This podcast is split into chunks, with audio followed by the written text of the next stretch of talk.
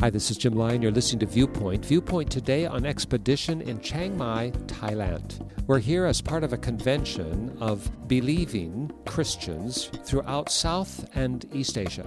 An arc of nations that reaches from Pakistan to Korea, from Korea to the South Pacific, and across the Bay of Bengal all the way to the subcontinent again an arc of nations that includes China and India, these huge players on the world stage, and smaller nations, nonetheless important and significant and growing and stretching in these days.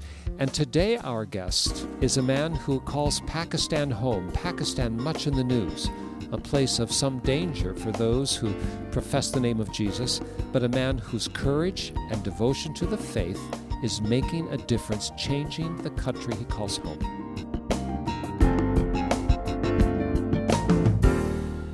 Our guest today on Viewpoint is Samuel George. Samuel, thanks for coming alongside. And thank you for having me. It's a pleasure to be with you. And uh, Samuel, you have excellent English. I mean, as our yes. listeners can tell straight away, thank you. Uh, your pronunciation and articulation is very well honed. How come? Why do you speak English so well? uh, it's because I had the privilege of uh, going to an American school, American university, went to college and grad school and law school in the U.S. So that's that's the reason. so you had a kind of immersion in American English. Yes, I did. But Pakistan is the land of your birth. That is. It is the place where you live. Yes. And what part of Pakistan is home? Yes, um, I'm from Karachi. It's in the southernmost part of the the country. It's on the Arabian Sea or the Indian Ocean, as as we can call it. And uh, Karachi was originally the capital of Pakistan, was it not? It when the country was born out of the independence movement in yes. British India. Yes, it certainly was. It's like many other countries, um, being the biggest city or the commercial uh, commercial hub. It was uh, the the capital, but later, due to logistics, they moved it up to Islamabad. But Karachi still is a kind of you might say New York of Pakistan. It is. It is. It's um, the banking capital of the country, the commercial, the seaport is there, and all the goods that come in.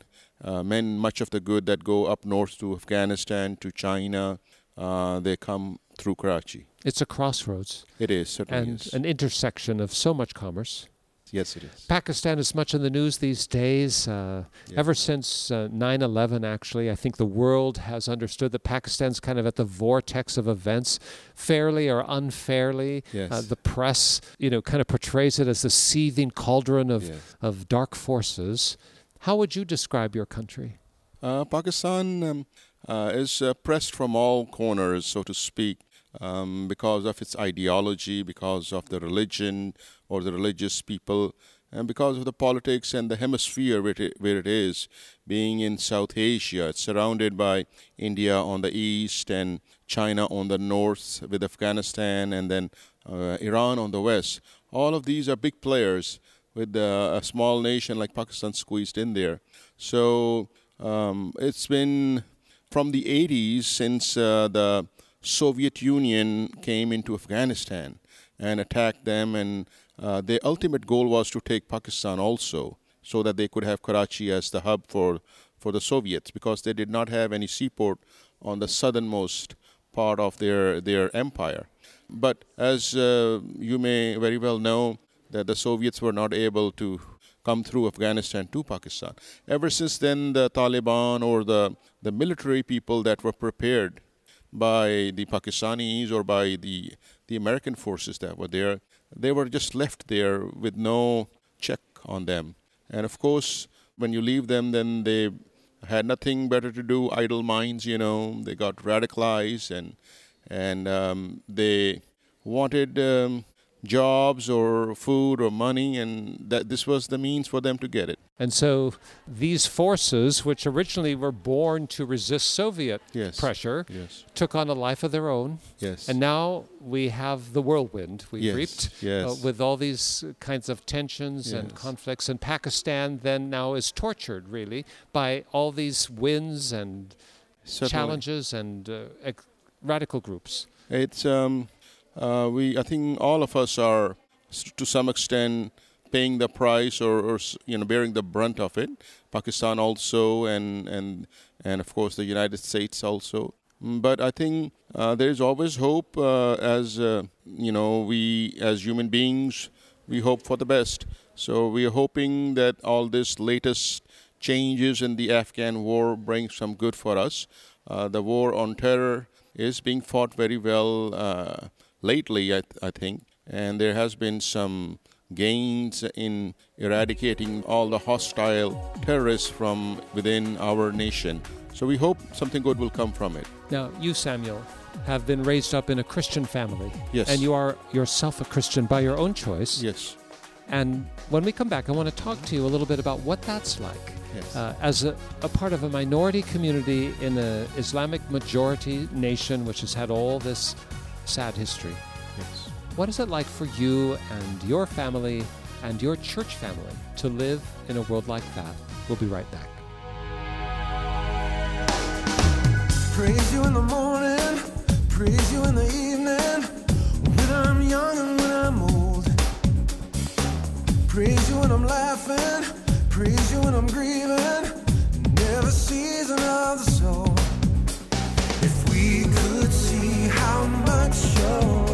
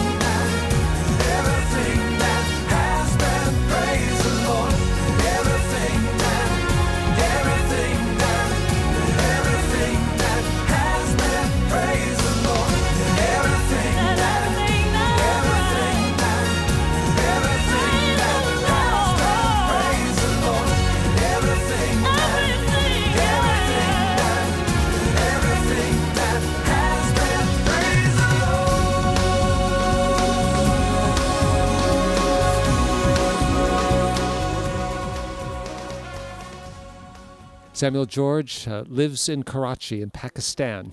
He has been born and raised there, and he leads a fellowship of churches there that is quite Yes. broad with many, many thousands of believers. And uh, Samuel, I think when we think about Pakistan from the outside, our natural conclusion based on the headlines is that, well, if you're a Christian in Pakistan, it must be terrifying. Yes. You, you wonder, will there be a, a car that blows up in front of the church meeting where there'll be some kind of outrage perpetrated against me or my family if I'm a follower of Jesus? I mean, is that real? Do you have a sense of fear that way? Uh, certainly, there is that um, uh, image of uh, Pakistan, and few years ago, the situation was getting worse, uh, and there were bombs going on all around. Uh, even churches, churches were being uh, blown. But um, lately, in the past couple of years, um, the military has done an excellent job in uh, almost eradicating these elements from within our society. And now, as of this year, we are at much at ease now uh, as compared to going to church or compared to having all the other festivities that we have. It has become much better uh, atmosphere for us. So it was bad but it is uh, much better now. It can be, become even more better but we are much at a better place now. So you're feeling uh, encouraged, as it were, in regards to your capacity to live in peace Yes. in your home place. Yes, certainly, the government have instructed the local police people and and the local municipal authorities to make sure to make an extra effort on uh, providing protection and law and order for churches and for uh, Christian or minority uh, religious facilities. Now, as as a Christian church, as a Christian man, Are you free to speak and share about Christ uh, in your pulpits and uh, on the street, in your homes? Yes, um, uh, we are free to share the gospel of Lord Jesus Christ from our pulpits fro- within our church. However, we don't have the the safety or the atmosphere to go out and be on the streets preaching or sharing the gospel because um, uh, that causes a lot of uh, problems for uh, the Christians who do that. So, street ministries or door to door ministries, that is not conducive um, in Pakistan right now. However, we are we have the full freedom to share the good news, the gospel through our church building or through Sunday services or through pulpits, and also we have um, some television uh, channels uh, that are fully devoted to Christian programming. Uh, so So there's Christian broadcasting in Pakistan, yes, and this is not a problem. uh, no, it is not a problem. We uh, have an increasing number. As of now, we uh, have more than 12 Christian channels that are working in different parts of the of the country, and people can be sitting in their homes and listen to you know whatever is being preached on there. So that is providing the local people uh, the freedom to to listen to the word of God, and if they have any questions, they can always call uh, or they can you know go on the on the internet nowadays. Google is there. There are many people they ask uh, the questions that are being answered through social media. Would you say that uh, people who are not Christians in Pakistan today, and I realize it's it's a very diverse population, but I mean, are there significant numbers of Pakistanis who are interested in Jesus? They're looking at their world and thinking, is there something different or better than what we know? of course um, everybody wants a better life you know that is just a human nature everybody wants to have a good business a job to send their children to schools and to have a normal family and that is sometimes challenging in pakistan you know, to uh, with all the bombing and with all the threats around. So of course they're looking for something. They're saying there has to be something. There has to be a, a solution to all this dilemma, all this uh, disaster that is around us. And of course, we as Christians, as uh, believers, we believe that Jesus is the answer uh, to our problems. And they do ask questions. Local people do have those uh, questions going on in their minds. Uh, but they do believe uh, that. Uh, that Jesus, according to the Holy Quran, Jesus is a person that must be revered, that must be honored, that must be believed. It is uh, the Holy Quran says that Jesus is the Ruh Allah, which means the Spirit of God. And um, according to the learned teachers of uh, uh, Islam, they always uh, say that we must honor Jesus and we must also honor the Christians who live among us. So there is a desire. They are searching, they are looking, but uh, the whole thing is how do we present the gospel? How can this gospel be reached without offending them? When we come back, let's talk just exactly about that. How does Jesus play, so to speak, in a world like Pakistan? Stay tuned.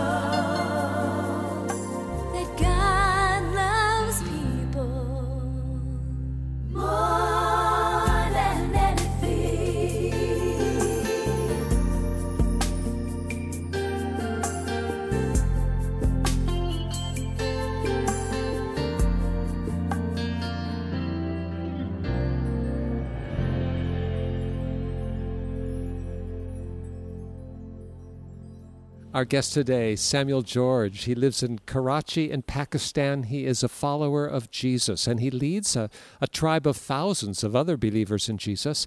And Samuel, what would you say to someone who was raised up in the Muslim tradition uh, in Pakistan? You share so much in common with the culture and the language and uh, history, but a different view of who Jesus is. What would you say to someone who asked you from the Muslim perspective? Tell me about this Jesus that you serve. What should I know about him? How would you reply? Yes, uh, I certainly, uh, people do s- uh, often ask me about Jesus, and uh, of course, they give uh, their own perspective uh, of who Jesus is. And I always encourage them to go look in their holy book. Go look in the Holy Quran, what it tells you about Jesus.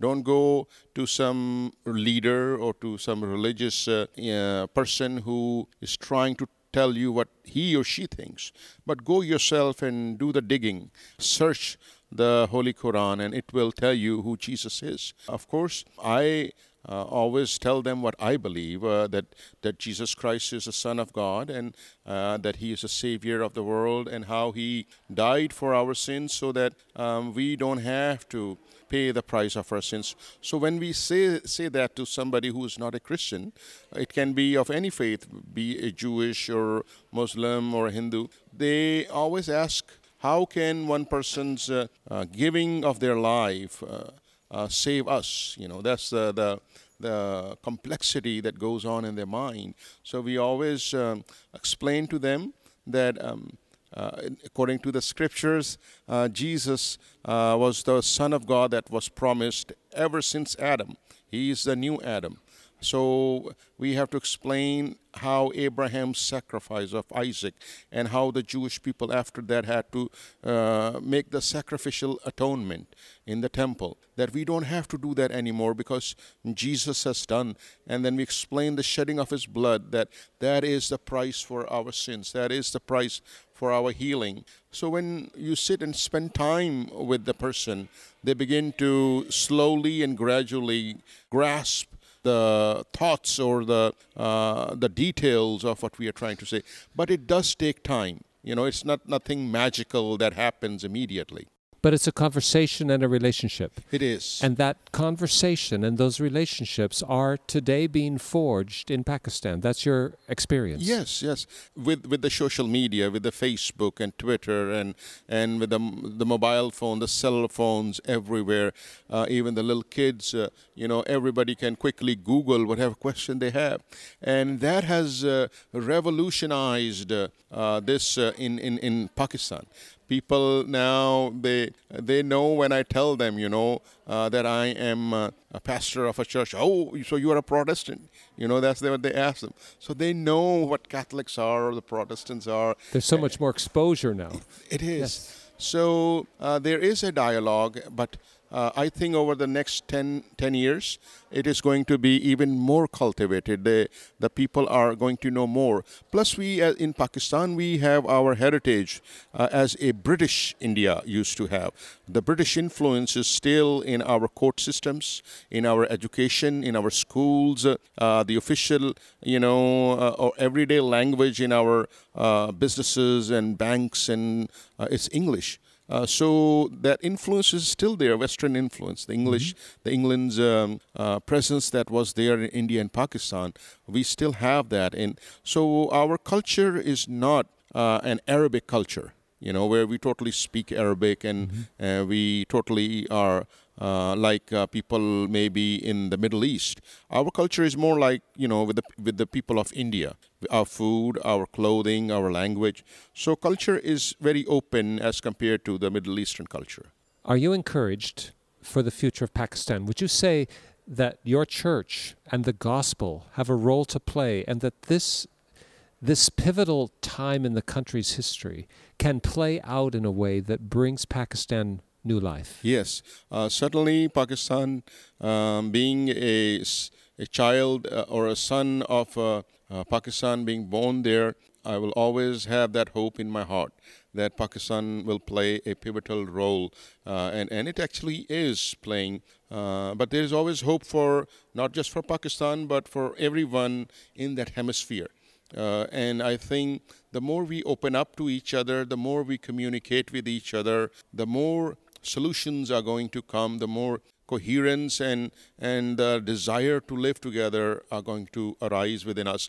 You know, a lot of uh, politicians try to awaken the the hatred or the disliking uh, of other neighbors for example with india and with mm, afghanistan and with iran but i uh, always think that you know our grandfathers uh, were indians you know they were part we, we have the same heritage the same lineal um, we have the same language the same food.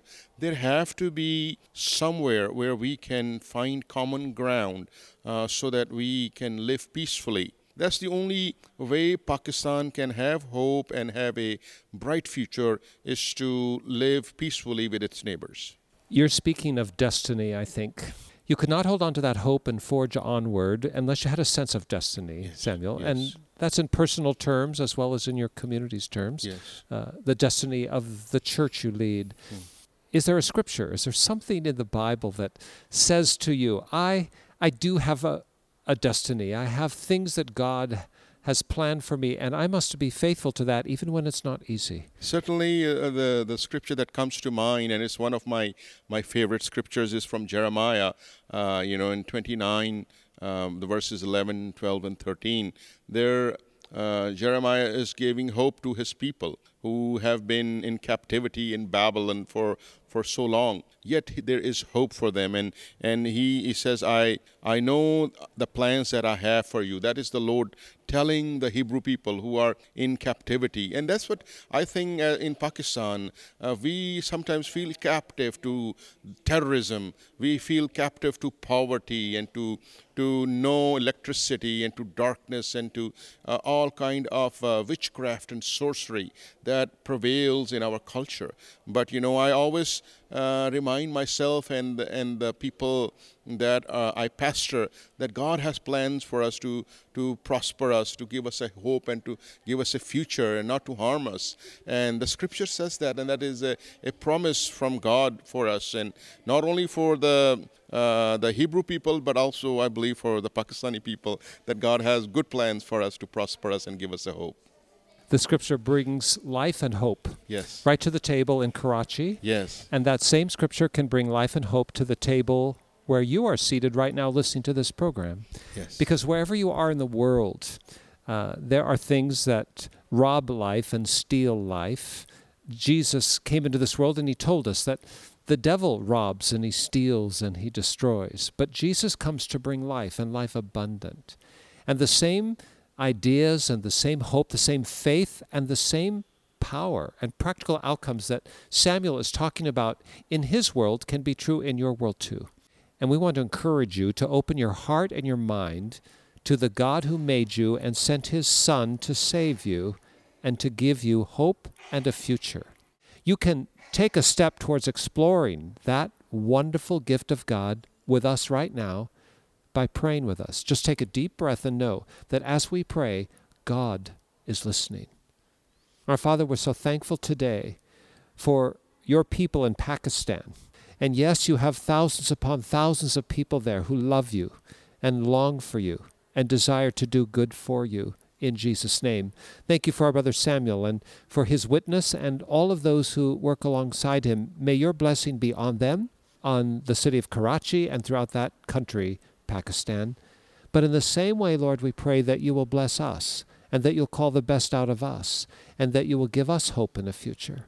Help us to see your purposes in our lives, and we surrender our hearts once more to you, admitting that we are powerless by ourselves to do good, but that with you in us, as we are born again in Jesus' name, as we're redeemed from our sin and our failure, that you can make our way forward better than where we have been.